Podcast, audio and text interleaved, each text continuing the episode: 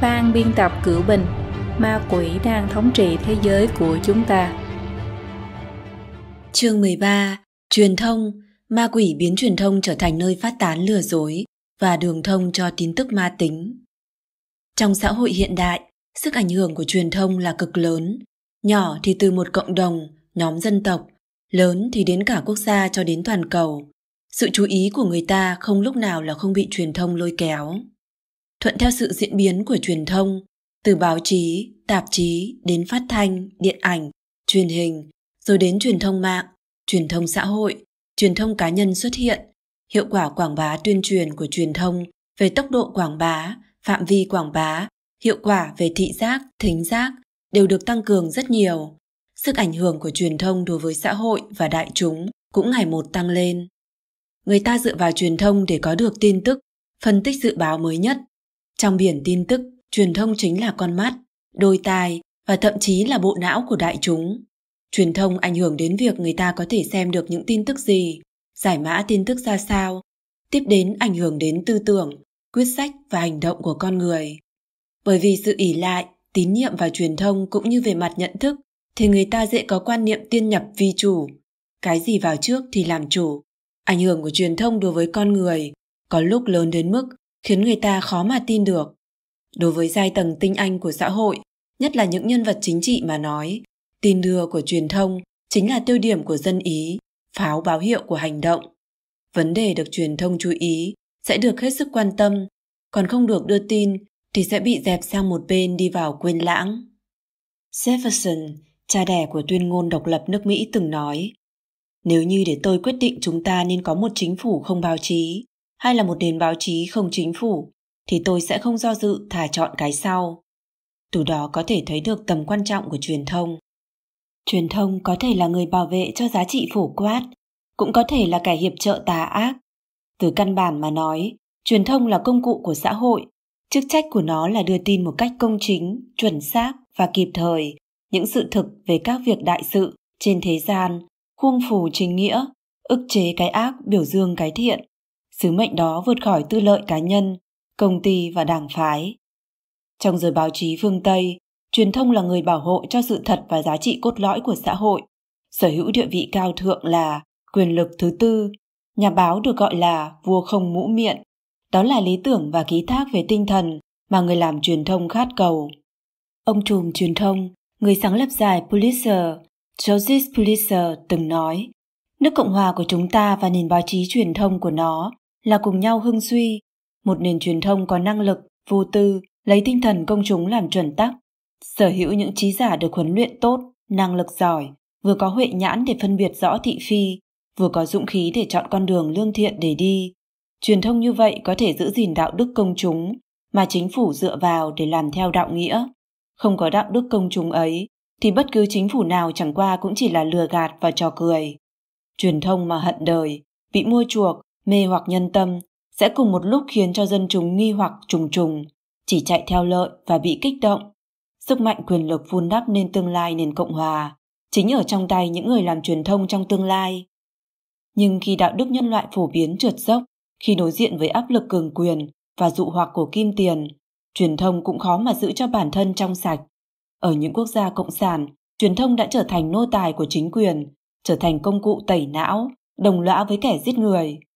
Ở xã hội phương Tây, dưới sự thao khống của tà linh cộng sản, truyền thông cũng bị trào lưu tư tưởng cộng sản chủ nghĩa xâm nhập nghiêm trọng. Người đại diện cho nó phát tán hình thái ý thức của chủ nghĩa cộng sản trên phạm vi rộng, biến truyền thông trở thành công cụ quan trọng, phản truyền thống, phản đạo đức, để truyền bá những tin tức ma tính cũng như dối trá thù hận, thêm dầu vào lửa cho việc thói đời xuống dốc hàng ngày. Trách nhiệm truyền bá sự thật một cách chân chính, bảo vệ đạo đức lương tri của truyền thông thường thì lại bị vứt sang một bên. Việc nhìn rõ trạng thái của truyền thông, khôi phục trách nhiệm của truyền thông và thời thế hiện nay đã trở nên vô cùng quan trọng và bức thiết. 1. Truyền thông ở các quốc gia cộng sản là công cụ tẩy não. Từ khi mới bắt đầu, Đảng Cộng sản đã coi truyền thông là công cụ tuyên truyền tẩy não. Năm 1847, trong Điều lệ đồng minh những người cộng sản chủ nghĩa, Marx và Engels đã đưa ra khái niệm công tác tuyên truyền và yêu cầu các thành viên phải có nghị lực cách mạng và nỗ lực tiến hành công tác tuyên truyền. Trong những bài viết của mình, Mark và Engel cũng thường xuyên sử dụng trận địa của đảng, miệng lưỡi của đảng, trung tâm chính trị, công cụ dư luận để biểu đạt tính chất và chức năng của truyền thông. Lenin lợi dụng truyền thông để làm công cụ tuyên truyền, cổ động và tổ chức cách mạng. Ông ta lập ra các báo của chính phủ như báo Sao Hỏa, báo Sự Thật, tiến hành hoạt động tuyên truyền cổ động cách mạng. Sau khi Liên Xô Cộng sản đoạt được chính quyền, rất nhanh chóng liền sử dụng truyền thông về đối nội, tiến hành tẩy não chính trị, khống chế nhân dân nước mình. Về đối ngoại thì tiến hành tuyên truyền hình tượng và xuất khẩu cách mạng. Cũng như vậy, Trung Cộng coi truyền thông như một công cụ dư luận của nền chuyên chính, là miệng lưỡi của đảng và chính phủ. Trung Cộng biết rõ, báng súng, ngòi bút, đoạt lấy chính quyền, củng cố chính quyền chính là nhờ vào hai cái này. Truyền thông tuyên truyền cũng như báng súng vậy, là công cụ quan trọng để Trung Cộng đoạt quyền và thống trị. Ngay từ thời kỳ ở Diên An, bí thư của Mao Trạch Đông là Hồ Kiều Mộc đã nêu ra nguyên tắc đảng tính ở vị trí thứ nhất, rằng báo đảng từ trong mọi trang báo, mỗi một bài xã luận, mỗi một thông báo, mỗi một tin tức phải đều có thể quán triệt quan điểm của đảng, kiến giải của đảng. Sau khi Trung Cộng thành lập chính quyền, khống chế lũng đoạn nghiêm ngặt tất cả mọi kênh truyền hình, phát thanh, báo chí, tạp chí và cả sau này là Internet, coi nó như một công cụ nhồi nhét hình thái ý thức của Đảng Cộng sản và công cụ tẩy não, đả kích ý kiến trái chiều, uy hiếp đại chúng, bẻ cong và che đậy sự thật. Truyền thông bị kiểm duyệt nghiêm ngặt, người làm truyền thông nơm nớp sợ hãi, cẩn thận từng ly từng tí. Nếu như nhà báo can đảm biểu đạt ý kiến trái chiều, thì chờ đợi họ chính là kết cục vô cùng thê thảm. Bị kiểm duyệt không chỉ gồm có truyền thông nhà nước, mà cá nhân công khai phát ngôn ở trên mạng hay trong nhóm riêng tư cũng đều bị giám sát.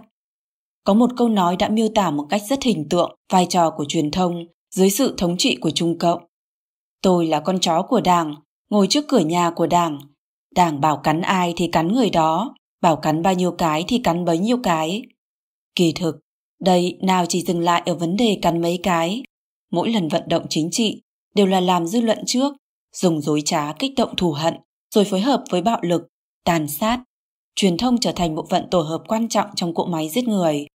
Ví như trong thời kỳ lục tứ năm 1989, Trung Cộng tuyên bố sinh viên là côn đồ bạo loạn, ngang nhiên đường hoàng dùng quân đội đi dẹp bạo loạn.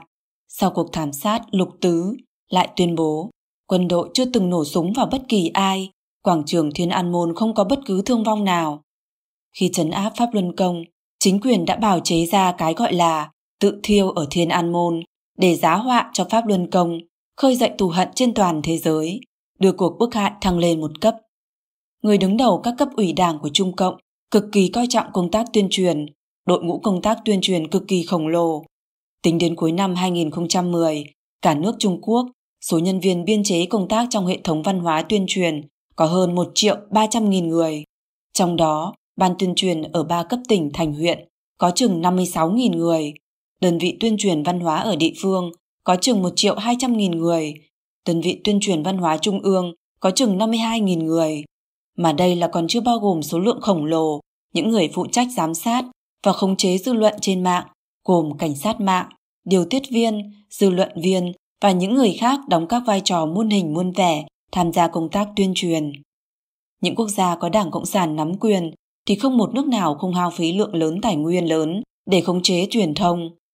Trải qua bao nhiêu năm tài linh Cộng sản vận hành, thì việc truyền thông ở quốc gia Cộng sản là miệng lưỡi của chính đảng cực quyền, lừa dối theo phương thức một chiều, đầu độc thế nhân không từ bất cứ thủ đoạn nào, thì khỏi cần phải nói. 2. Truyền thông phương Tây là khu vực bị Đảng Cộng sản xâm nhập tàn phá nặng nề. Vào thế kỷ trước trong thế trận đối kháng giữa phe Cộng sản và xã hội tự do, tà linh Cộng sản vẫn luôn dùng trăm phương nghìn kế để xâm nhập vào xã hội tự do, mà việc xâm nhập vào truyền thông các quốc gia phương Tây là một trong những phân đoạn quan trọng nhất. Thấy được sức ảnh hưởng to lớn của truyền thông Mỹ đến toàn cầu, bài viết này lấy nước Mỹ làm trọng điểm bàn luận sự khống chế của tà linh Cộng sản đối với truyền thông.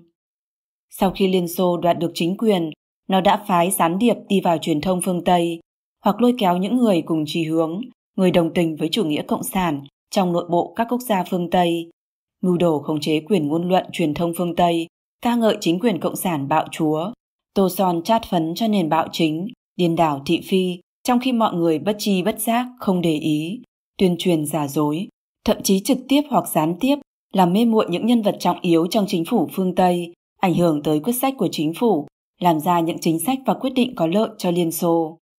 Nghiên cứu phát hiện, rất nhiều gián điệp truyền thông dưới sự sai khiến của KGB thời Liên Xô cũ trực tiếp phục vụ trong các hãng truyền thông lớn danh tiếng ở Mỹ như John Scott, Richard Lauterbach, Stephen Led, phục vụ cho những tạp chí Time.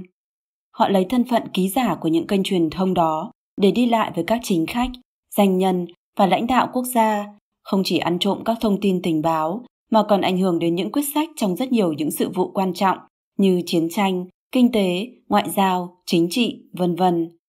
Ký giả trú tại Moscow của thời báo New York là Walter Duranty đã từng viết rất nhiều bài báo quan trọng có liên quan đến Liên Xô và cũng nhờ series 13 phần bài báo về Liên Xô mà đoạt giải Pulitzer năm 1932. Nhưng cựu đảng viên Đảng Cộng sản Mỹ là Jay Lobstein và ký giả nổi tiếng Joseph Ossoff đều cho rằng Duranty là gián điệp của Cục Cảnh sát mật của Liên Xô. Trong bài báo với về nạn đói lớn ở Ukraine thuộc Liên Xô cũ những năm 1932-1933, Duranty đã che giấu sự thật, thể thốt phủ nhận sự thực về việc nạn đói đã làm chết mấy triệu nhân dân Ukraine. Ông ta tuyên bố, tất cả những bài báo nói rằng Liên Xô hiện nay có nạn đói đều là phóng đại hoặc tuyên truyền ác ý. Về sự nguy hại của bài báo hư giả đó, nhà lịch sử học, học giả lịch sử chính quyền Liên Xô nổi tiếng Anh Quốc là Robert Conquest trong tác phẩm kinh điển The Harvest of Sorrow có viết thế này là một ký giả nổi tiếng nhất của tờ báo nổi tiếng nhất thế giới lúc bấy giờ. Việc Duranty phủ nhận nạn đói lớn lại được xem là chân lý. Ông ta không chỉ lừa gạt độc giả của thời báo New York mà còn bởi thanh danh của tờ báo. Ông ta cũng đã ảnh hưởng đến cách nhìn nhận về Stalin và chính quyền Liên Xô của vô số người. Không nghi ngờ gì, ông ta đã ảnh hưởng đến việc thừa nhận chính quyền Cộng sản Liên Xô của Tổng thống mới đắc cử, Roosevelt. Đại bản doanh ngành điện ảnh Mỹ là Hollywood cũng chịu sự xâm nhập của chủ nghĩa cộng sản và tư tưởng cánh tả, thậm chí có dạo còn thành lập chi bộ đảng Cộng sản. Từ sau khi đảng viên Cộng sản, thành viên quốc tế đệ tam là Willie Munzenberg từ nước Mỹ, ông ta đã bắt đầu thực thi lý niệm về phát triển sáng tác điện ảnh của Lenin, biến điện ảnh thành công cụ tuyên truyền, truyền thông.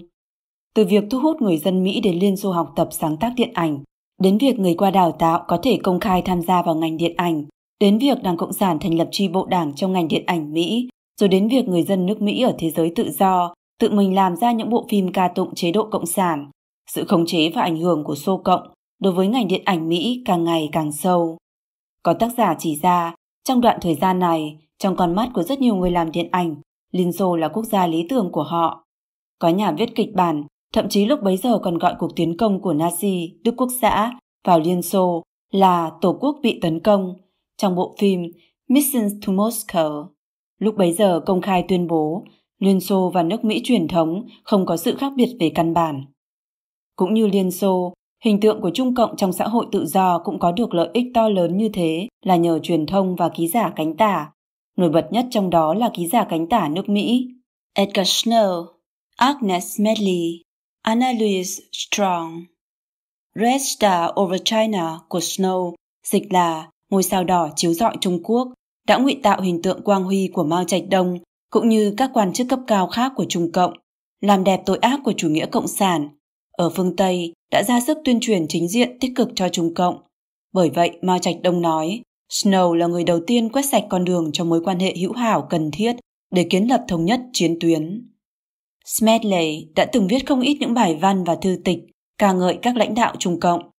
Tác giả người Mỹ là Truth Price, trải qua 15 năm nghiên cứu chuyên sâu từ tư liệu của Liên Xô cũng đã phát hiện những chứng cứ mạnh mẽ, chứng minh Smedley là gián điệp của quốc tế cộng sản, kích động cách mạng vũ trang ở Ấn Độ và thu thập tình báo cho Liên Xô.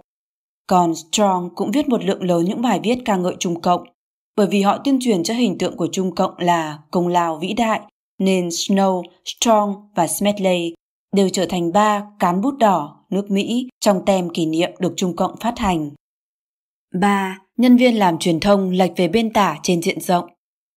Đại bộ phận người Mỹ đều giữ thái độ hoài nghi về tính chính xác của truyền thông, hơn nữa, đa số cho rằng truyền thông chủ lưu ở Mỹ về tổng thể mà nói thì khá lệch sang phe tự do. Điều tra cho thấy 47% người cho rằng truyền thông thiên về phái tự do, mà chỉ có 17% người cho rằng truyền thông thiên về phái bảo thủ. Chẳng qua, người ta tự nhiên có nghi hoặc như thế này. Nghề làm báo là một thị trường cạnh tranh kịch liệt. Nghề truyền thông làm sao có thể xuất hiện việc thiên kiến một cách hệ thống được. Ngay như ký giả, biên tập có lập trường chính trị của tự họ và cách nhìn cá nhân về các vấn đề xã hội. Điều đó không có nghĩa là việc đưa tin của họ xuất hiện sự thiên kiến, bởi vì đạo đức nghề nghiệp của ký giả là chú trọng công chính và công bằng khách quan, không nên chịu ảnh hưởng bởi sắc thái cá nhân. Nếu như thật sự tồn tại sự thiên kiến một cách hệ thống, vậy các doanh nhân có thể thành lập kênh truyền thông mới mà không có sự thiên kiến. Những kênh truyền thông mới này sẽ khiến cho kênh truyền thông thiên kiến bị phá sản. Luận điểm này được rất nhiều người thường dùng để chứng minh rằng truyền thông không tồn tại thiên kiến một cách hệ thống, nhưng sự thực tuyệt không phải đơn giản như vậy. Học giả chính trị nước Mỹ là Tim Gross Close năm 2012 đã xuất bản cuốn sách Dịch về phía tả, thiên kiến của truyền thông phe tự do đã bẻ cong tư tưởng người Mỹ như thế nào, đã dùng phương pháp khoa học xã hội nghiêm ngặt để phân tích khuynh hướng chính trị của các kênh truyền thông chủ yếu ở nước Mỹ, đã đưa ra kết luận. Khuynh hướng chính trị bình quân của truyền thông nước Mỹ lệch xa về cánh tả so với khuynh hướng chính trị của người bầu phổ thông và thiên về chủ nghĩa tự do và chủ nghĩa tiến bộ. So với chuẩn mực bình quân của truyền thông, những kênh truyền thông được gọi là chủ lưu lại tả khuynh còn nghiêm trọng hơn, lệch xa lý niệm chính trị của dân chúng phổ thông. Cuốn sách còn phân tích do tuyệt đại bộ phận người làm truyền thông đều là người theo chủ nghĩa tự do, về mặt khách quan đã tạo thành áp lực đối với phái truyền thống trong giới truyền thông. Thiểu số những nhân sĩ theo phái bảo thủ đang làm việc trong truyền thông của phái tự do thì bị coi là có hơi chút tà ác và không giống người. Mặc dù không từ chức, nhưng cũng không dám công khai biểu đạt quan điểm chính trị của mình, càng không thể truyền đạt lý niệm của phái bảo thủ trong các bài viết hoặc trong các tiết mục sáng tác. Do truyền thông tả khuynh trên diện rộng, những sinh viên có mang quan điểm của phái truyền thống không muốn lựa chọn ngành tin tức, tốt nghiệp xong cũng không muốn gia nhập công tác truyền thông. Những người làm truyền thông theo phái tự do ở trong vòng tròn đóng kín của tự họ mà tăng cường lý niệm chính trị giữa họ với nhau, coi dân chúng phổ thông là phàm phu tục tử, ngoan cố không thay đổi, còn bản thân mình mới là những tinh anh dẫn dắt trào lưu thời đại, có lòng đồng cảm và là phần tử trí thức có lương tri. Truyền thông chủ lưu không nhất định đại biểu cho ý dân chủ lưu. Một cuộc điều tra vào năm 2016 của Gallup đã chứng tỏ điểm này. Cuộc điều tra cho thấy, trong dân chúng nước Mỹ thì phái bảo thủ chiếm 36%, vẫn hơn phái tự do chiếm 25%. Cũng có nghĩa là nếu như truyền thông phản ánh đúng sự thực lập trường của đại đa số dân chúng, vậy thì tình hình của toàn thể truyền thông hẳn sẽ không là tả khuynh. Sự tả khuynh quá mức của truyền thông hiển nhiên không phải là kết quả do dân ý thúc đẩy, mà là một hiện tượng không bình thường. Có thể suy diễn thêm một bước nữa rằng, đại bộ phận truyền thông chủ lưu không phải đang báo cáo một cách công chính, mà là chịu sự thúc đẩy của nghị trình chính trị ở đằng sau, chủ động dẫn dắt độc giả chuyển sang cánh tả. Điểm này cũng có thể được thấy rõ từ trong điều tra Gallup đề cập trên đây, dân chúng về tổng thể đang chuyển sang cánh tả. Năm 1996, chênh lệch tỷ lệ giữa phái bảo thủ và phái tự do làm 22%, đến năm 2014 chỉ còn 14%, còn đến năm 2016 chỉ còn 11%. Tỷ lệ phái bảo thủ vẫn luôn giữ ổn định, trong khi những người thuộc phái trung gian thì rất nhiều chuyển sang cánh tả, trở thành phái tự do. Sự thay đổi này không thể không nói là có quan hệ với sự tả khuynh quá mức của truyền thông chủ lưu, dẫn dắt dân chúng chuyển sang cánh tả. Do vậy, mặc dù truyền thông xuất hiện thiên kiến một cách hệ thống, nó vẫn có thể thông qua việc chủ động dẫn dắt để tạo ra những nhóm độc giả có cùng sự thiên kiến, từ đó duy trì sự sinh tồn của bản thân kênh truyền thông. Tỷ lệ đảng phái trong những người làm truyền thông cũng có thể thuyết minh một số vấn đề. Thông thường cánh tả hoặc phái tự do nghiêng về đảng Dân Chủ, còn phái bảo thủ nghiêng về đảng Cộng Hòa.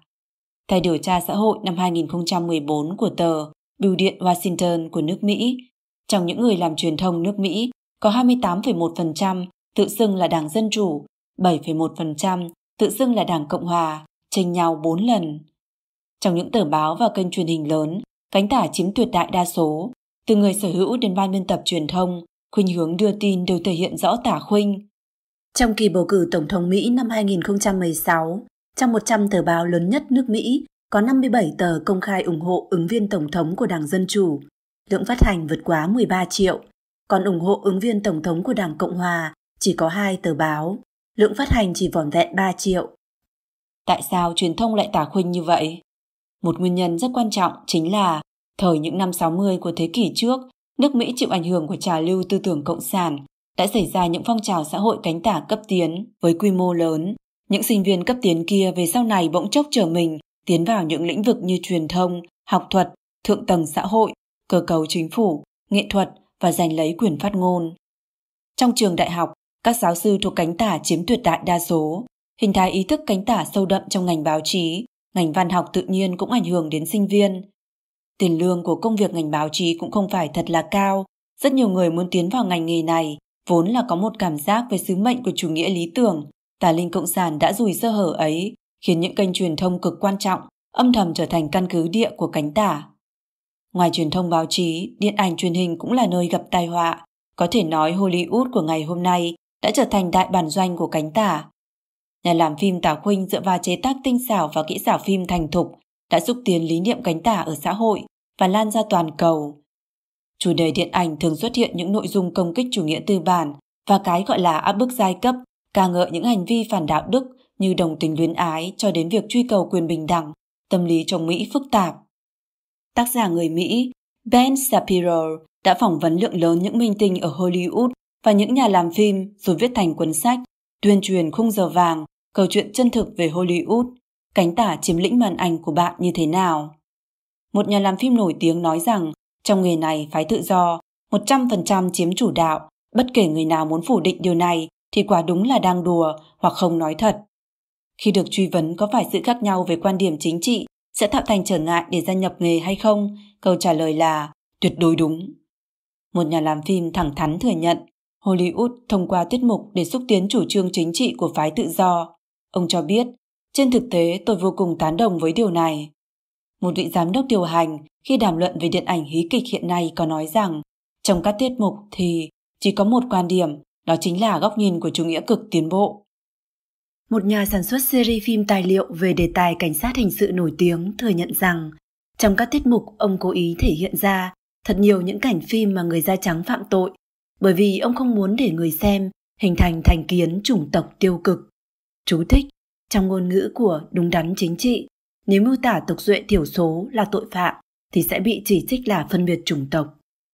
Shapiro cho rằng một nguyên nhân dẫn đến hiện tượng ngành điện ảnh truyền hình thiên tả đó là mối quan hệ thân thiết trong ngành này là dựa trên cơ sở hình thái ý thức. Bạn bè tiến cử người bạn có cùng ý thức hình thái làm việc. Ông kinh ngạc về việc nhóm người Hollywood không hề giấu giếm chút nào sự kỳ thị nghề nghiệp, chống lại phe bảo thủ của họ và chỉ ra rằng chính những người chủ trương khoan dung và đa nguyên hóa này lại không có sự khoan dung đối với hình thái ý thức đa nguyên. 4. Truyền thông trở thành công cụ chính trị của chủ nghĩa tự do, chủ nghĩa tiến bộ. Cha đẻ của giáo dục báo chí, người sáng lập Học viện báo chí sớm nhất trên thế giới là Học viện báo chí Missouri. Ông Walter Williams, năm 1914, đã lập ra tín điều của nhà báo nổi tiếng. Quy định của tín điều bao gồm trung thành với đại chúng, rõ ràng, chính xác, công bằng, kính úy thượng đế, không chịu chi phối của sự kiêu ngạo và ham muốn quyền lực, không tìm cách lấy lòng mọi người, tôn trọng độc giả.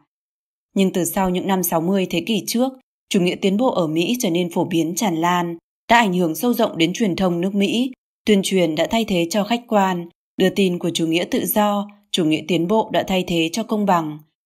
Chính như cuốn sách này đã nhiều lần chỉ ra, chủ nghĩa tự do và chủ nghĩa tiến bộ là sự ngụy trang mới của chủ nghĩa cộng sản. Trong nghiên cứu kinh điển Tinh Anh truyền thông, tác giả phát hiện, đối với những lần đưa tin có vấn đề gây tranh cãi, thì nhà báo đã phản ánh thái độ và bối cảnh giáo dục của bản thân họ. Đồng thời, chính trị phe tự do chiếm đại đa số trong phòng tin tức đã đẩy việc đưa tin sang phương hướng chủ nghĩa tự do. Học giả báo chí Jim A. Kuipers, sau khi nghiên cứu về diễn biến trong 200 năm của truyền thông báo chí nước Mỹ, cũng thừa nhận rằng truyền thông chủ lưu ngày nay về mặt tổ chức và trong thực tiễn đưa tin đều là chủ nghĩa tự do và chủ nghĩa tiến bộ. Ông nhắc đến việc một người biên tập của một tờ báo lớn cánh tả nói rằng chúng tôi thường xuyên mang theo chủ nghĩa tự do trong tay áo, không chấp nhận các phương thức sinh hoạt và quan điểm khác. Chúng tôi không ngại nói thẳng, Nếu như anh làm việc ở đây thì buộc phải là đồng loại với chúng tôi. Anh buộc phải theo chủ nghĩa tự do, chủ nghĩa tiến bộ. Trong một nghiên cứu khác, Kuipers phát hiện khi đưa tin về rất nhiều các vấn đề xã hội như chủng tộc, cải cách phúc lợi, bảo vệ môi trường, kiểm soát súng, truyền thông chủ lưu đều thiên lệch về chủ nghĩa tự do. Sau khi truyền thông thiên tả chiếm cứ địa vị chủ đạo, đã sinh ra ảnh hưởng rất lớn đối với môi trường chính trị ở nước Mỹ. Truyền thông rất dễ dàng trộn lẫn khuynh hướng chính trị của mình vào tin tức rồi bày ra cho công chúng. Cựu ký giả của CBS là Bernard Goldberg trong một bài báo bình luận trên tờ Nhật báo phố World năm 2001 còn nói phát thanh viên của báo chí chủ lưu có thiên kiến nặng nề như vậy đến mức họ thậm chí không biết thế nào gọi là thiên kiến của chủ nghĩa tự do. Đối với người phương Tây coi trọng thành tín mà nói, khi xem một số truyền thông chủ lưu và tờ báo nghiêm túc, trong tâm về cơ bản là không có đề phòng. Rất nhiều khi, họ cho rằng đương nhiên tin tức báo cáo truyền thông là khách quan, toàn diện, phân tích của chuyên gia là phân tích nghiêm túc, dựa trên tư liệu đáng tin cậy. Cảm giác tín nhiệm này, một cách bất tri bất giác, đặt họ dưới sự tẩy não của truyền thông thiên tả. Truyền thông trở thành cơ sở quan trọng để bồi dưỡng thế lực thiên tả. Truyền thông của các quốc gia tự do phương Tây là coi trọng tính chân thực, khách quan, công chính của truyền thông. Bởi vậy, trong tình huống thông thường, truyền thông sẽ không sử dụng phương thức biên tạo tin giả để lừa gạt công chúng. Hiện nay, tin giả hoành hành là một tình huống cực đoan khác thường, mà là sử dụng thủ đoạn tương đối phức tạp mờ mịt, chủ yếu bao gồm. Thứ nhất, báo cáo có tính lựa chọn. Mỗi ngày trên thế giới xảy ra hàng nghìn vạn sự kiện. Những sự kiện nào sẽ tiến vào tầm nhìn và ý thức của đại chúng, những sự kiện nào sẽ trôi đi không dấu vết, hầu như hoàn toàn nằm ở sự lựa chọn của truyền thông. Về ý nghĩa này, truyền thông hiện đại có quyền lực rất lớn. Bởi phần lớn truyền thông và các nhân viên làm nghề truyền thông chịu ảnh hưởng của hình thái ý thức cộng sản chủ nghĩa. Trong tin đưa xâm nhập càng ngày càng nhiều sắc thái về hình thái ý thức. Trong báo cáo truyền thông, các loại trà lưu tư tưởng tả khuynh chiếm chủ đạo, chẳng hạn công bằng xã hội, bình đẳng, chủ nghĩa nữ quyền được đưa tin tích cực trên diện rộng, còn đối với tội ác của chủ nghĩa cộng sản thì lại điểm suyết nhợt nhạt. Cựu chủ tịch Hạ nghị viện Mỹ Newt Gingrich từng phê bình việc truyền thông thiên tà có hào cảm đối với chủ nghĩa cộng sản. Bọn họ từ chối đối diện với bằng chứng về sự tàn bạo vô cùng vô tận của chủ nghĩa Marx mà thường xuyên giải tội cho chủ nghĩa Marx. Đưa tin có chọn lựa đại thể có ba loại tình huống. Một là chọn lựa đối với sự kiện, tức là chỉ đưa tin hoặc chủ yếu đưa tin những sự kiện nào mà có lợi đối với việc dẫn dắt người đọc tiếp nhận hình thái ý thức cánh tả. Thứ hai, chọn lựa về bối cảnh sự kiện, tức là không phải đưa tin toàn diện nguyên nhân hậu quả của sự kiện, mà chỉ đưa tin bộ phận bối cảnh mà có lợi cho việc chứng minh cho hình thái ý thức cánh tả. Thứ ba, chọn lựa về bình luận, tức là chỉ bàn luận những quan điểm mà có lợi cho việc chứng minh những cá nhân hoặc đoàn thể theo hình thái ý thức cánh tả, còn đối với những quan điểm tương phản thì điểm duyệt qua loa. Tác giả Rose Close của cuốn sách Chuyển sang cánh tả nhắc đến trong phần trước đã viết Mỗi một lỗi đã phạm bởi vì viết ra đều đối ứng với hàng trăm thậm chí hàng ngàn lỗi bởi không viết mà phạm. Những lỗi mà nhà báo lựa chọn những sự thực và sự kiện mà chỉ có một phe phái thế lực chính trị muốn đề cập mà thôi. Thứ hai, định hướng dư luận. Những năm 60 thế kỷ trước, các nhà nghiên cứu truyền thông đề xuất một lý luận có ảnh hưởng sâu rộng, tức là chức năng định hướng dư luận. Bernard Kern đã biểu đạt đơn giản rõ ràng như sau. Truyền thông có lẽ không cách nào chi phối cách người ta nghĩ về vấn đề, nhưng có thể ở mức độ tương đối lớn quyết định việc độc giả sẽ nghĩ về vấn đề gì. Cũng có nghĩa là truyền thông có thể thông qua các biện pháp như số lượng đưa tin hoặc qua biện pháp duy trì theo dòng một loại sự kiện, cường điệu tầm quan trọng của vấn đề nào đó, đồng thời làm nhạt bớt một số vấn đề khác cũng quan trọng không kém, thậm chí là quan trọng hơn. Những vấn đề như quyền lợi của người chuyển giới chỉ có số ít công chúng quan tâm thì lại trở thành điểm nóng thu hút sự quan tâm của truyền thông, chính là ví dụ cho chức năng định hướng dư luận của truyền thông. Một ví dụ khác, vấn đề ấm lên toàn cầu trở thành vấn đề quan trọng, thu hút sự quan tâm của truyền thông và giới chính trị, là kết quả của việc truyền thông và những thế lực chính trị khác trường kỳ chung sức vận hành nhịp nhàng. Thứ ba, sử dụng đóng khung tư duy đánh lạc hướng. Có những sự kiện ảnh hưởng lớn quá khi truyền thông không thể làm ngơ như không thấy. Ben sử dụng cách đóng khung tư duy đánh lạc hướng, giành lấy quyền giải thích đối với những sự kiện này. Phong trào giải phóng tình dục vào những năm 60 thế kỷ trước và chính sách phúc lợi quốc gia làm tăng nhanh sự tan rã của gia đình, làm tăng thêm những hiện tượng như nghèo đói và phạm tội, nhưng cánh tả lợi dụng truyền thông, Hollywood đắp nạn hình tượng bà mẹ đơn thân kiên cường, tự lập, che đậy đi vấn đề xã hội thật sự ở đằng sau. Một số truyền thông lên án việc người da trắng địa vị cao nhất một cách rùm beng, đem việc kinh tế và địa vị xã hội thấp kém của một số dân tộc thiểu số nói là kết quả của sự kỳ thị mang tính chế độ. Những điều này đều có thể nói là kết quả của việc chung sức hợp tác giữa truyền thông và những thế lực chính trị khác. Một biểu hiện cụ thể của việc sử dụng đóng khung tư duy đánh lạc hướng là khi đưa tin thì chuẩn bị trước chủ đề, ký giả hoặc biên tập viên đã có thái độ đã định về vấn đề từ trước đó. Khi ký giả viết bài, không phải là từ sự thực mà trích xuất ra câu chuyện và quan điểm, mà là ngược lại, chủ đề đi trước, rồi dùng sự kiện tin tức giống như chất dẻo, đắp nặn thành dạng theo nhu cầu của mình để chứng tỏ thành kiến của bản thân mình. Thứ tư, dùng đúng đắn chính trị, tiến hành tự kiểm duyệt bản thân. Đúng đắn chính trị là cảnh sát tư tưởng của ma quỷ, khống chế đối với truyền thông đại chúng nghiêm ngặt nhất. Rất nhiều kênh truyền thông đều có sổ tay đúng đắn chính trị, thành văn hoặc không thành văn, quy định những vấn đề nào được đưa tin, những vấn đề nào thì không được đưa tin, hoặc chỉ được đưa tin ở mức độ nào đó. Do cái gọi là lập pháp về ngôn luận thù hận, truyền thông của châu Âu không dám đưa tin khách quan về tội phạm di dân, mặc dù tội phạm di dân đã trở thành vấn đề xã hội rất lớn, uy hiếp sự an toàn ổn định của những quốc gia này. Truyền thông nước Mỹ cũng rất dè dặt đối với tội phạm di dân, không muốn đề cập đến thân phận di dân của kẻ phạm tội. Thứ năm, dán những nhãn hiệu có ý chê bai để hạ thấp ảnh hưởng của phái bảo thủ. Nghiên cứu phát hiện, truyền thông phái tự do xuất phát từ nhu cầu, đưa tin cân bằng, không thể không viện dẫn quan điểm của những nhân sĩ phái bảo thủ hoặc những bộ óc của phái bảo thủ, nhưng khi viện dẫn quan điểm của họ, thông thường đều sẽ thêm vào một nhãn hiệu, chẳng hạn phái bảo thủ, cánh hữu, cánh hữu tôn giáo, vân vân. Ám thị quan điểm của họ là xuất phát từ hình thái ý thức bảo thủ, bởi vậy nên có sự thiên kiến, thậm chí không đáng tin. Còn khi viện dẫn những nhân sĩ phái tự do hoặc bộ óc của phái tự do, thì thông thường họ sử dụng những tiêu đề trung tính hoặc có mang theo ý nghĩa khẳng định, chẳng hạn học giả, chuyên gia, vân vân, ám thị quan điểm của họ là trung lập, khách quan, lý tính, đáng tin. Thứ sáu, sáng tạo ra ngôn ngữ đúng đắn chính trị, ảnh hưởng tư tưởng con người một cách âm thầm lặng lẽ. Truyền thông phương Tây và giới chính trị, giới học thuật cánh tả liên thủ sáng tạo ra một bộ ngôn ngữ đúng đắn chính trị. Số lượng những từ ngữ này cực kỳ khổng lồ. Sau khi được truyền thông nhắc đi nhắc lại nhiều lần, tiến nhập vào trong tiềm ý thức của độc giả, công chúng một cách âm thầm lặng lẽ, nó sẽ ảnh hưởng đến sự nhận thức và lý giải của công chúng đối với xã hội. Một khi lý niệm thiên tả hình thành, nó sẽ biểu hiện tại rất nhiều các phương diện xã hội. Phần mở đầu bài bình luận, dưới đèn sân khấu thì toàn là lý niệm chủ nghĩa tự do.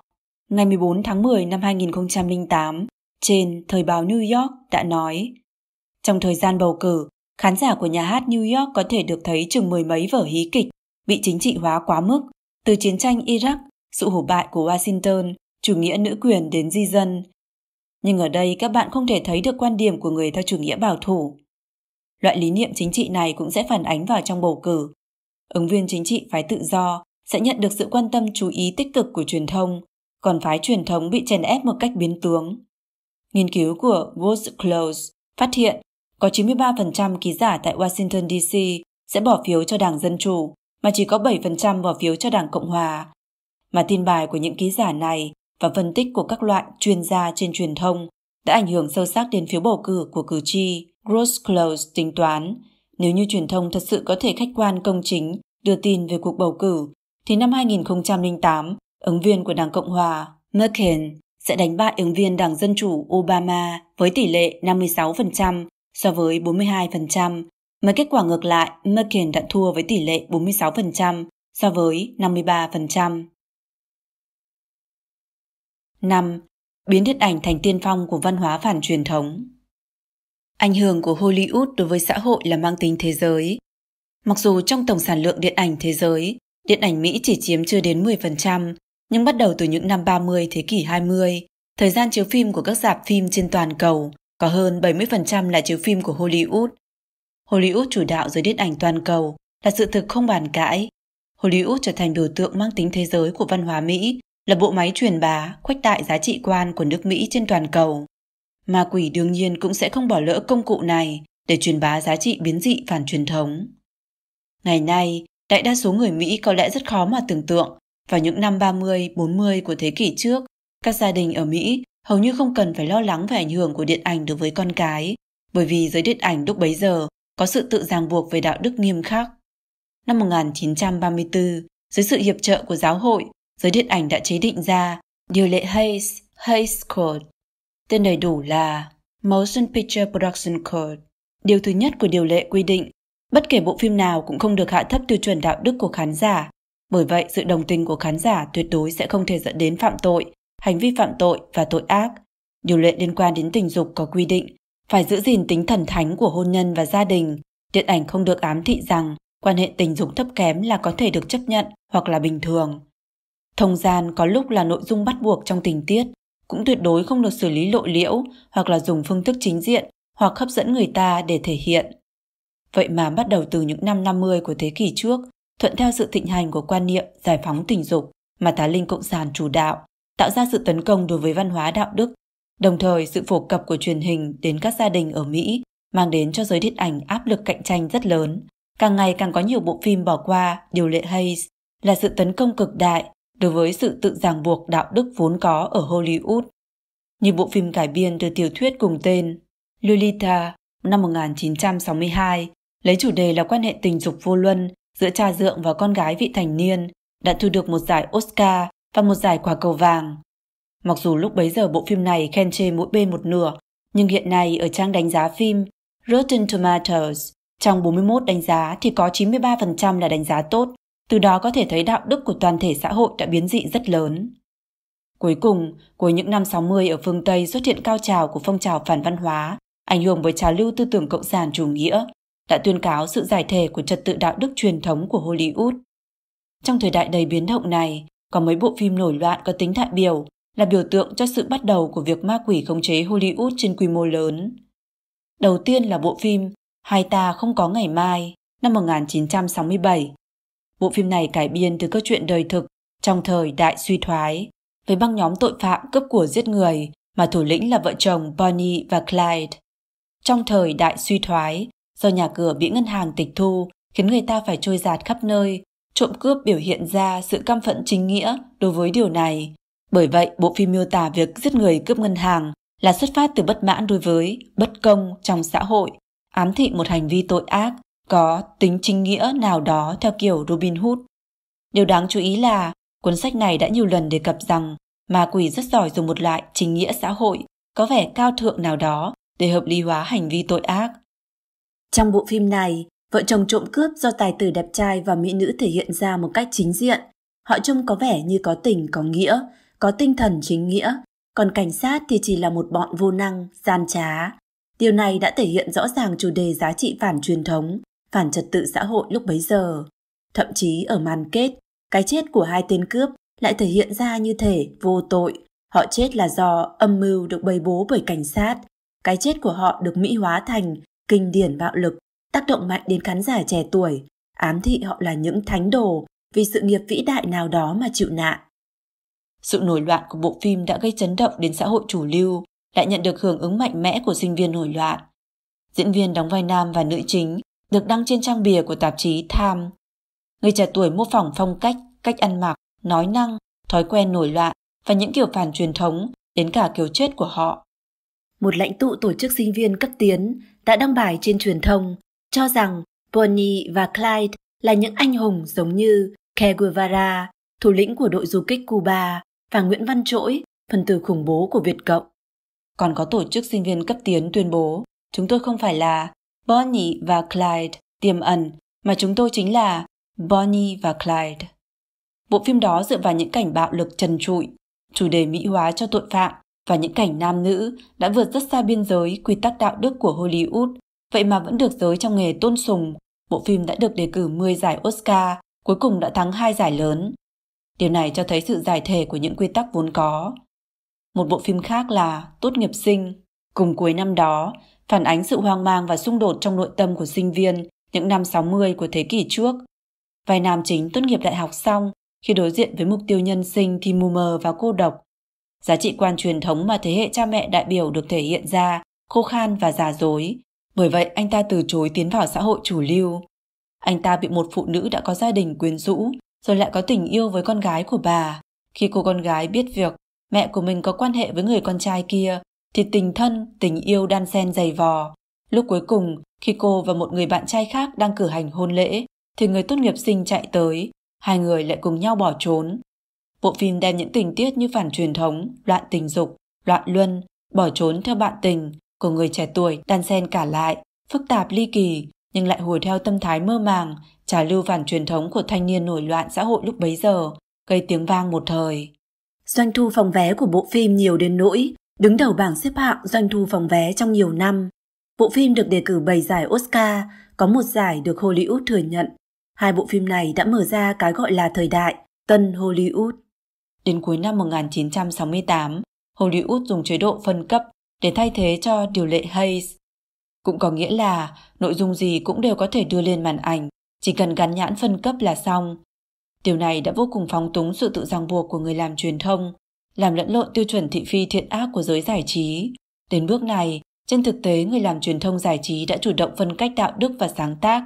Ma quỷ lợi dụng trà lưu tư tưởng xã hội đã biến dị, thông qua truyền thông, kích thích dục vọng của con người, khiến người ta né tránh những chỗ không vừa ý trong cuộc sống bằng những thỏa mãn giá thành rất thấp, hệ muốn là có, đồng thời cũng lợi dụng lòng tham của những nhà sản xuất phim để họ thông qua bạo lực và sắc tình hấp dẫn người ta mà thu được lợi nhuận thương nghiệp. Điện ảnh là một loại truyền thông đặc thù, nó khiến người xem hoàn toàn hòa mình vào trong không khí mà bộ phim nhào nặn ra, khiến họ quên đi hiện thực, chia sẻ cảm thụ giống với nhân vật chính, chia sẻ quan điểm giống với đạo diễn. Bộ phim thành công khiến người xem như say như mê, thậm chí không muốn để bất cứ sự vật nào kéo bản thân trở lại hiện thực. Bởi vậy, tác dụng nhào nặn lý niệm về giá trị cho khán giả của nó là vô cùng to lớn, cũng khiến ma quỷ lợi dụng nó có thể càng khiến con người xa rời truyền thống một cách hiệu quả hơn nữa. Một nhà sản xuất phim nổi tiếng cho biết, phim tài liệu chuyển hóa những gì đã chuyển hóa, phim truyện chuyển hóa những gì chưa bị chuyển hóa. Cũng có nghĩa là phim tài liệu chuyển hóa giá trị quan vốn có của khán giả, còn phim truyện dùng phương thức làm say mê con người, trong tình huống khán giả không đề phòng, đưa vào họ một loại giá trị quan mới nào đó. Nhà sản xuất kiêm nam diễn viên chính của bộ phim Hai ta không có ngày mai là một minh tinh ủng hộ lý niệm chủ nghĩa xã hội. Ông ta biên đạo và diễn chính bộ phim đoạt giải Oscar và giải quả cầu vàng, đạo diễn xuất sắc nhất là phần từ đỏ, Reds, năm 1981, và thời kỳ chiến tranh lạnh đang ở đỉnh điểm, lấy hình tượng bình dị dễ gần đã cải biến thành công cách nhìn nhận của người Mỹ đối với những phần tử cộng sản chủ nghĩa cấp tiến. Trong một bộ phim khác mà ông này làm biên đạo và diễn chính, được đề cử nhiều hạng mục giải Oscar là Bullworth năm 1998, ông ta đã nhào nặn một ứng viên tổng thống thẳng thắn, sau đó mượn thân phận của vai chính để phát biểu diễn thuyết, nói với khán giả rằng vấn đề giai cấp chứ không phải vấn đề chủng tộc mới là trung tâm của chính trị nước Mỹ. Lợi ích chung giữa người da trắng phổ thông và người da đen vượt quá lợi ích chung giữa họ và những người giàu có. Bộ phim của ông ta có thể thành công đến mức thế này, có dạo người ta thúc giục ông ta tham chính ứng cử Tổng thống Mỹ. Rất nhiều khi, hiệu quả suối bẩy của phim ảnh là nhanh chóng tức thời. Ví như trong buổi chiếu ra mắt của bộ phim Hai ta không có ngày mai, vào lúc kết thúc có người đứng dậy lớn tiếng mắng chửi cảnh sát. Sau khi chế độ phân cấp có hiệu lực, bộ phim đầu tiên phân cấp R không phù hợp cho trẻ em đã thu hút lượng lớn khán giả là Kỵ sĩ Tiêu Giao năm 1969 đã khiến cho hút hít ma túy thịnh hành trong xã hội. Nó kể về cuộc hành trình mạo hiểm của hai người hippie tóc dài, lái xe mô tô bán cocaine, nhạc rock and roll, ma túy, cộng đồng hippie, nhà chứa là phương thức sinh sống suốt dọc đường của họ. Trong khi quay phim, thậm chí còn sử dụng ma túy thật. Cuộc sống hippie lánh đời, phóng túng, phản truyền thống mà tự do tự tại của họ đã trở thành giấc mơ của vô số những thanh niên nổi loạn, cũng khiến cho ma túy trở thành tượng trưng cho phong trào phản văn hóa. Đạo diễn đó thừa nhận cocaine trở thành một vấn đề lớn ở Mỹ, nói thật cũng toàn tại tôi.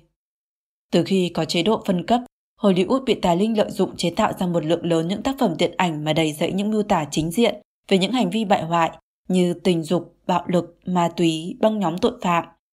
Có nghiên cứu phát hiện từ năm 1968 đến năm 2005 trong những phim sản xuất bởi Hollywood thì phim cấp R chiếm 58%. Học giả người Mỹ Victor B. Klein đã làm một phân tích về 37 bộ phim được chiếu những năm 70 thế kỷ trước ở thành phố Salt Lake, phát hiện rằng 57% bộ phim biểu hiện chính diện về hành vi nhân vật chính không trung thủy với vợ hoặc chồng của mình, hoặc dùng một loại tình huống nào đó để hợp lý hóa điều đó. Có 38% bộ phim biểu hiện hành vi phạm tội là được đền đáp hoặc có biểu hiện thành công, hơn nữa khiến người ta hưng phấn mà không có bất kể hậu quả phụ diện nào. Có 59% bộ phim mà nhân vật chính đã giết một hoặc nhiều người, 72% vai nữ chính có hành vi thông gian dưới hình thức nào đó. Trên thực tế, chỉ có một bộ phim trong đó quan hệ tình dục nam nữ diễn ra trong hôn nhân hợp pháp. Chỉ có 22% bộ phim, trong đó cuộc sống hôn nhân của nhân vật chính là hợp lý và lành mạnh. Có một loại biện hộ thường thấy đối với sự phê bình của đại chúng về nội dung bạo lực, tình dục quá mức trong điện ảnh là điện ảnh chỉ là phản ánh cuộc sống hiện thực, vậy nên sẽ không mang đến nhiều ảnh hưởng tiêu cực. Nhưng sự thực là, thống kê về những bộ phim ở trên hiển nhiên không thể phản ánh tình trạng hiện thực. Một lượng lớn người làm việc ở Hollywood theo cánh tả tự nhiên sẽ phản ánh giá trị quan của họ và trong tác phẩm, từ đó ảnh hưởng đến đại chúng xã hội. Nhà cựu biên kịch của Hollywood, nhà phê bình phim nổi tiếng là Medved chỉ ra những người làm ở Hollywood chiều theo ý muốn của họ mà cải biến giá trị quan của xã hội, làm mỹ hóa bạo lực, cổ suý loạn tình dục, làm giảm giá trị gia đình, vân vân. Cũng có người cho rằng những nội dung đạo đức bại hoại này chỉ là bởi chịu sự sai khiến của đồng tiền. Cho dù là nguyên nhân gì thì kết quả đều là điều ma quỷ mong muốn. Không quá khi nói rằng hiệu ứng dẫn động đạo đức quần thể con người trượt dốc của điện ảnh đã khiến người ta phải kinh hoàng, còn quá hơn nữa là đưa thú vật hoặc quái vật lên vị trí anh hùng. Những tác phẩm tuyên dương chủ đề người biến thú, người thú giao cấu đã được giới chủ lưu Hollywood thừa nhận và còn được tán dương. Đó chính là phản ánh chân thực trong cuộc sống, việc ma quỷ đang thống trị thế giới chúng ta. Người ta thản nhiên tiếp nhận việc ma quỷ tiến dần từng bước. Những bộ phim phản truyền thống này trên bề mặt là dùng các loại lý luận có vẻ cao siêu để tìm hiểu, phản ánh những vấn đề hiện thực xã hội nhưng trên thực tế là những cái cớ được thiết kế tỉ mỉ, thể hiện ra cho khán giả một loại hoàn cảnh cụ thể phức tạp, khiến người ta cảm thấy chuẩn tắc đạo đức ắt phải thuận theo tình hình thực tế mà thay đổi. Điều này thực ra là tuyên bố với khán giả rằng thế giới này không hề có sự phân biệt thiện ác chính tà, trắng đen phân minh, truyền thống là nhạt nhẽo và khiến người ta bị đè nén, đạo đức là tương đối, những hành vi xú ác bị khinh bỉ trong xã hội truyền thống trong một tình cảnh nào đó đều có thể được đẩy lên thành tâm điểm chú ý, nhận được đồng tình, thậm chí tôn sùng. Trong khi người ta hưởng thụ sự giải trí, thì đồng thời ma quỷ dùng các loại phương pháp để đưa chủ nghĩa đạo đức tương đối lặng lẽ, cấy vào trong tâm người ta, khiến con người từng bước một xa rời truyền thống. 6. Dùng truyền hình để đưa tẩy não đến hàng nghìn nhà vạn hộ. Ngày nay, truyền hình đã dung nhập vào cuộc sống thường ngày của mọi người. Nó đã trở thành một phần của việc người ta thư giãn, tán gẫu, ăn cơm. Mà thường xuyên xem TV sẽ cải biến giá trị quan của người ta, nhưng người ta lại không tự biết. Một cuộc điều tra nghiên cứu của Trung tâm Nghiên cứu Truyền thông của Mỹ đã chứng minh điểm này. Tỉ như một người xem TV càng nhiều thì càng không có xu hướng giữ gìn những giá trị quan truyền thống như thành thật, tín nhiệm, công chính. Người nào xem TV càng nhiều thì càng có xu hướng khai phóng về phương diện đạo đức giới tính, càng dễ thừa nhận quan hệ tình dục ngoài hôn nhân phá thai, đồng tình luyến ái, vân vân. Mặc dù hai nhóm người có tự xưng là tin vào thần, có tỷ lệ không khác nhau nhiều, chừng 85%, nhưng một người xem TV càng nhiều thì càng không dễ coi trọng những nguyên tắc tôn giáo và tuân thủ những lời dạy bảo của thần. Chẳng hạn có câu hỏi trắc nghiệm, có nên trong bất cứ tình huống nào cũng đều tuân theo quy phạm giá trị mà thần đặt ra, hay là tuân thủ giá trị quan của cá nhân, đồng thời kết hợp với quy phạm đạo đức của thần, thì người xem TV nhiều dễ có xu hướng chọn về sau. Từ những số liệu này, chúng ta có thể thấy một đặc điểm, chính là thường xuyên xem TV có thể khiến người ta dễ có xu hướng theo chủ nghĩa đạo đức tương đối. Bắt đầu từ những năm 50 của thế kỷ trước, TV đã dung nhập vào cuộc sống thường nhật của mọi người. Ngoài những kịch truyền hình với tình tiết lôi cuốn và phim có hiệu quả như nhau trong việc vun đắp giá trị quan của con người, thì talk show, hài kịch tình huống, thậm chí phim tài liệu cũng nhờ không ngừng lặp đi lặp lại hàng ngày mà lặng lẽ đưa vào đại não người ta những lý niệm biến dị các loại. Lấy talk show làm ví dụ, phòng phát sóng vì tỷ lệ khán giả đặc biệt thích mời đến những khách mời mà quan điểm và hành vi trái ngược với giá trị truyền thống hoặc mâu thuẫn trong cuộc sống nổi cộm hoặc mời đến những chuyên gia thảo luận một số vấn đề đạo đức gây tranh cãi. Những khách mời này được khích lệ dũng cảm thổ lộ những vấn đề phức tạp sâu sắc trong cuộc sống cá nhân sau đó người dẫn chương trình, chuyên gia hoặc khán giả ở hiện trường sẽ đưa ra những lựa chọn các loại để giải quyết vấn đề. Vì để chương trình được đón nhận, Trong chương trình thông thường không có bất kể phê phán đạo đức nào. Thế là rất nhiều chương trình thường trở thành một màn triển lãm, những hành vi và quan điểm bại hoại, biến dị. Người ta dần dần thừa nhận những giá trị quan mà người ta vốn kiên trì thì tại một số tình hình đặc biệt nào đó có thể là không thích hợp. Điều này thực tế cũng âm thầm phủ định sự tồn tại của giá trị phổ quát. Còn có rất nhiều chương trình buổi tối của đài truyền hình tràn ngập những nội dung hạ lưu, cấp thấp, khó coi. Một số người dẫn chương trình còn coi những lời dơ bẩn là hay, thậm chí người dẫn chương trình nữ cũng nói lời thô lỗ. Không ít chương trình là trong tình huống người ta đang thư giãn nghỉ ngơi hết sức thì lấy hình thức giải trí rót vào người ta những thị hiếu cấp thấp, nội dung phản văn hóa, phản truyền thống. Dần dần, người ta không còn cảm thấy lạ, thậm chí thừa nhận, thưởng thức, đạo đức trượt dốc mà không tự biết. Phim truyền hình bị ma quỷ lợi dụng, đem những giá trị quan, hành vi biến dị mà không thường gặp trong cuộc sống thường nhật, không ngừng trưng ra lập đi lập lại, khiến cho nó được bình thường hóa. Shapiro từng đưa một ví dụ thế này. Trong phim truyền hình Những người bạn của Mỹ có một cảnh thế này.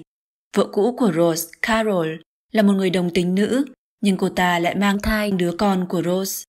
Rose hiển nhiên cảm thấy bối rối về việc đứa con của mình lớn lên trong gia đình đồng tính. Lúc này, Phoebe đến bên an ủi Rose rằng, khi em lớn, anh có biết rằng ba của em đã rời bỏ chúng em, mẹ của em cũng qua đời, còn cha dượng bị giam trong tù, cho nên em hầu như không có cách nào để xây dựng một gia đình hoàn chỉnh.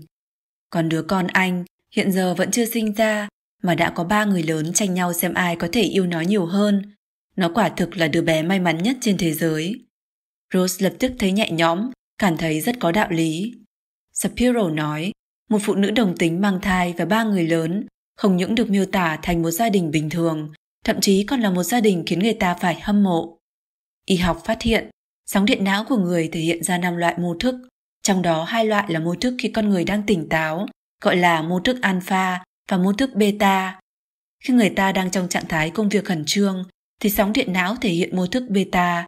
Lúc này, năng lực phân tích của con người tăng cường, thiên về suy xét lý tính. Nếu như một người đang biện luận, thì sóng điện não người ấy sẽ thể hiện ra mô thức beta cao độ. Nói cách khác, khi người ta ở trong trạng thái đó, thì tính cảnh giác đề cao không dễ bị lừa. Nhưng khi người ta ở trong trạng thái buông lỏng, sóng điện não thể hiện mô thức alpha. Ở trong tình huống này, tình cảm con người sẽ chiếm chủ đạo, năng lực phân tích bị suy giảm. Khi người ta đang xem TV, không phải ở trong trạng thái suy xét nghiêm túc, mà là thuộc mô thức alpha buông lỏng và dễ bị nhồi nhét. Trong tình huống đó, người ta rất dễ bị những quan điểm ở trong chương trình TV thuyết phục. Nghiên cứu chỉ ra, có gần 2 phần 3 chương trình truyền thông, cùng cả chương trình cho trẻ em, có chứa tình tiết bạo lực. Chương trình có nội dung giới tính gây lạc hướng, cũng phân bố khắp truyền hình và điện ảnh. Ngoài giáo trình về giáo dục giới tính ở trường học, thì người trẻ tuổi coi truyền thông như một nguồn tin tức quan trọng thứ hai có liên quan đến hành vi giới tính. Một lượng lớn nghiên cứu cho thấy, nội dung bạo lực trên truyền thông sẽ khiến người trẻ tuổi khử nhạy đối với bạo lực, không còn cảm thấy bạo lực là bất thường, tăng nguy cơ phát sinh hành vi tấn công trong cuộc sống tương lai của họ. Khuynh hướng bạo lực, thiếu nữ mang thai, hành vi giới tính trên truyền thông tạo thành ảnh hưởng xấu đối với người trẻ tuổi. Những thiếu nữ thường xem những chương trình có nội dung giới tính thì trong vòng 3 năm có khả năng mang thai nhiều gấp 2 lần so với những thiếu nữ ít xem những chương trình loại này. Tiết mục giới tính trong truyền thông cũng tăng thêm nguy cơ bị xâm hại tình dục cưỡng bức và hành vi tình dục nguy hiểm. Lượng lớn nội dung sắc tình và tình dục đã trực tiếp tấn công đối với giá trị quan và truyền thống của xã hội.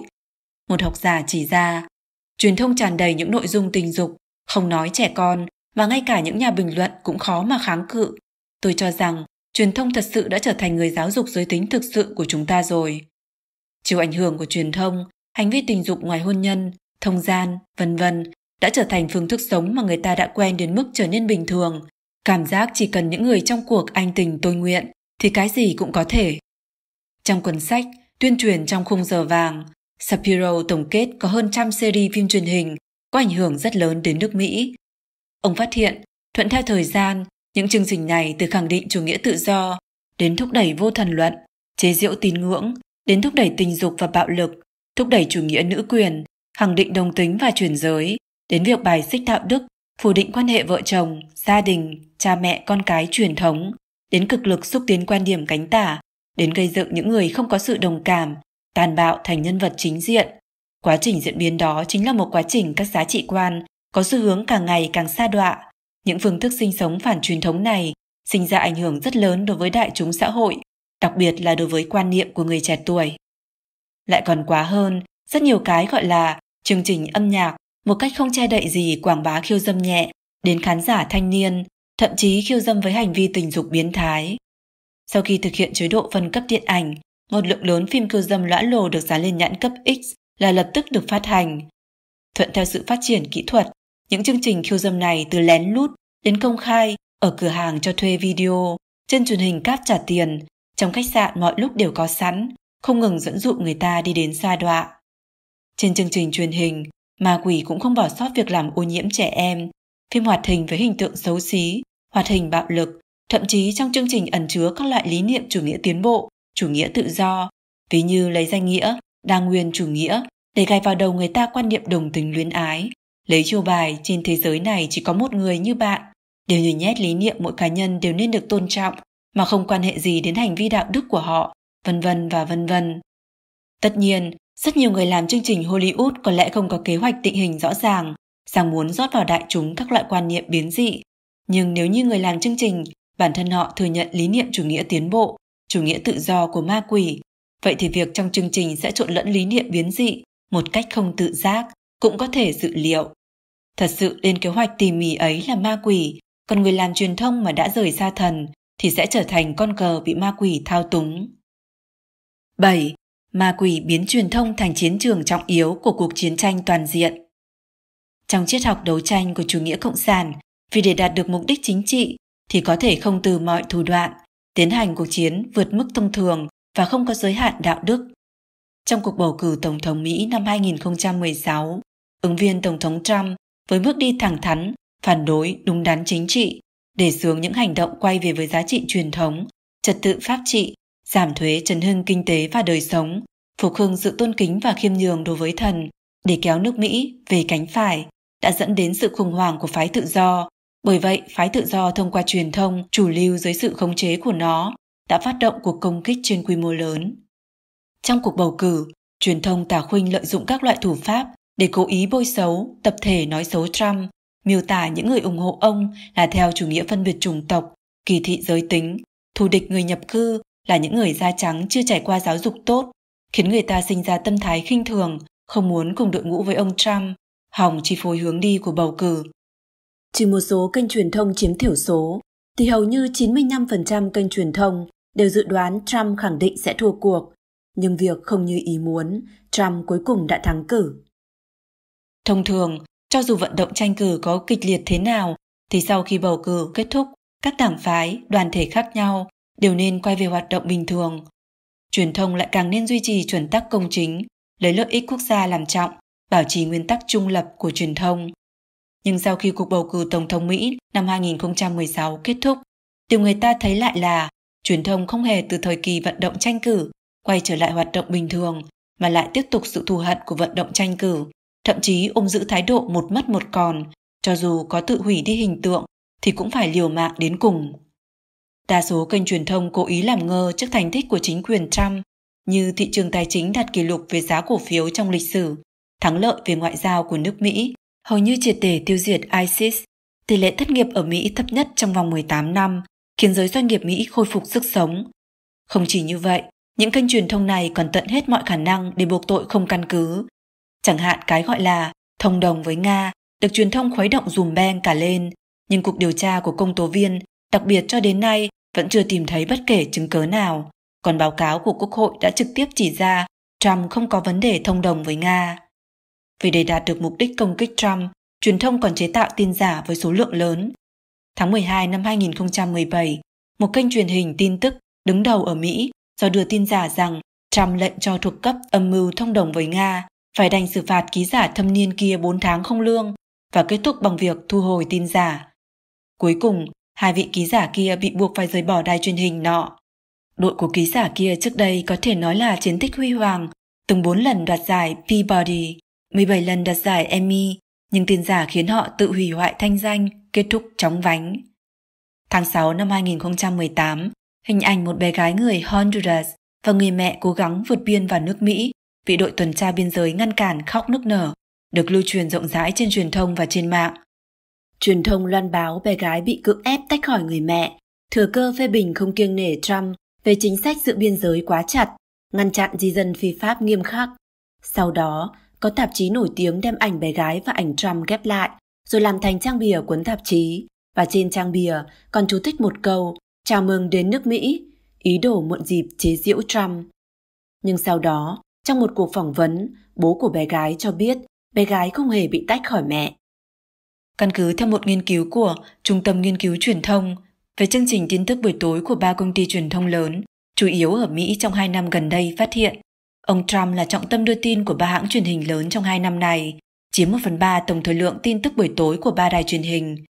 Năm 2017, tỷ lệ đưa tin tiêu cực về Trump đạt mức 90%, đưa tin tích cực chỉ có 10%. Trong năm 2018, tỷ lệ đưa tin tiêu cực còn lên đến 91%. Báo cáo này nói, không còn nghi ngờ gì, không có một vị tổng thống nào như Trump phải chịu đưa tin thù địch trong thời gian vừa dài vừa liên tục như thế này. Dân chúng nước Mỹ cũng nhìn ra dấu hiệu của tin giả. Căn cứ theo điều tra vào tháng 4 năm 2018 của Đại học Monmouth, tỷ lệ dân chúng nước Mỹ cho rằng truyền thông báo chí đang truyền bá tin giả, từ 63% vào năm trước tăng lên 77%. Năm 2016, một cuộc điều tra của Gallup phát hiện độ tín nhiệm của người Mỹ đối với truyền thông giảm đến mức thấp kỷ lục. Chỉ có 32% người có rất nhiều tín nhiệm hoặc tín nhiệm ở mức độ tương đối đối với truyền thông, so với năm trước đã giảm 8%. Không lạ gì một ông chủ của một kênh truyền thông lớn đau lòng nói, tin giả là căn bệnh ung thư trong thời đại chúng ta. Theo kết quả bầu cử Mỹ, thì tỷ lệ ủng hộ và phản đối Trump hầu như chiếm một nửa, mà thái độ của truyền thông về cơ bản lại chỉ đứng về một phía. Điều này là hiện tượng không bình thường. Công kích yêu ma hóa nhắm vào Trump là bởi vì ông chủ trương khôi phục truyền thống, lý niệm của ông và tư tưởng phản truyền thống tả khuynh là không thể cùng tồn tại. Sự bôi nhọ của truyền thông nếu có thể khiến người ta mất tín nhiệm vào ông Trump, từ đó chống lại nỗ lực khôi phục truyền thống của ông thì đã đạt được mục đích của việc đưa tin tiêu cực, ngăn cản xã hội quay về với truyền thống. Điều càng khiến người ta lo lắng là một lượng lớn truyền thông trở thành cái bộ khuếch đại của ngôn luận cấp tiến, làm tăng cường mâu thuẫn xã hội, khởi dậy đối lập thù hận, dẫn đến và tăng tốc sự chia rẽ trong xã hội. Cách làm đó có thể nói là đã đi đến mức không kể gì đến luân lý cơ bản, không tính đến hậu quả, không ngại dùng phương thức chết thì cùng chết mà tự hủy, để khiến quốc gia lâm vào cảnh cực kỳ hỗn loạn, trong trạng thái nguy hiểm. Lời kết Khôi phục trách nhiệm truyền thông Nếu như nói thế kỷ trước, tà linh cộng sản vẫn chỉ là xâm nhập, xâm chiếm các lĩnh vực trên thế gian một cách cục bộ, thì cho đến nay, ma quỷ đã đang thống trị thế giới chúng ta. Mọi phương diện của thế giới nhân loại đều đã bị ma quỷ xâm thực. Ảnh hưởng to lớn của truyền thông đối với nhân loại bị tà linh cộng sản lợi dụng một cách hữu hiệu để tiến hành tẩy não, lừa gạt, làm bại hoại đạo đức nhân loại, khiến người ta đi đến biến dị một cách không biết, không cảm thấy. Rất nhiều kênh truyền thông phái tự do ở các quốc gia phương Tây trở thành công cụ đắc lực cho tà linh cộng sản để che đậy chân tướng, đánh lạc hướng thế nhân. Rất nhiều kênh truyền thông đã đánh mất đạo đức nghề nghiệp, thực hiện các loại công kích, vu khống, bôi nhọ một cách không từ thủ đoạn, bất kể thanh danh của bản thân kênh truyền thông, bất kể hậu quả xã hội. Nguyên nhân ma quỷ có thể đạt được điều đó là nó đã lợi dụng các loại nhược điểm trong đạo đức của con người, truy cầu danh lợi, vô tri, lười biếng, ích kỷ, lòng đồng cảm bị lạm dụng, tâm tranh đấu, vân vân. Có người tự cho mình là đúng mà tô vẽ cho bản thân thành như chân lý và đang nắm giữ giá trị phản truyền thống. Có người vì để giành được sự chú ý mà hùa theo cái nhu cầu của đại chúng, xa đọa về đạo đức. Có người vì tiền đồ nghề nghiệp của mình mà thuận theo tiêu chuẩn xa đọa. Có người xuất phát từ đố kỵ và ác ý, biên tạo tin giả. Có người do vô tri và lười biếng mà nghe theo tin giả. Có người lợi dụng sự thiện lương và lòng đồng cảm của người khác mà cổ suý cho cái gọi là chính nghĩa xã hội, dẫn động cả xã hội truyền về cánh tả, có người vì mục đích chính trị, kinh tế mà không từ thủ đoạn.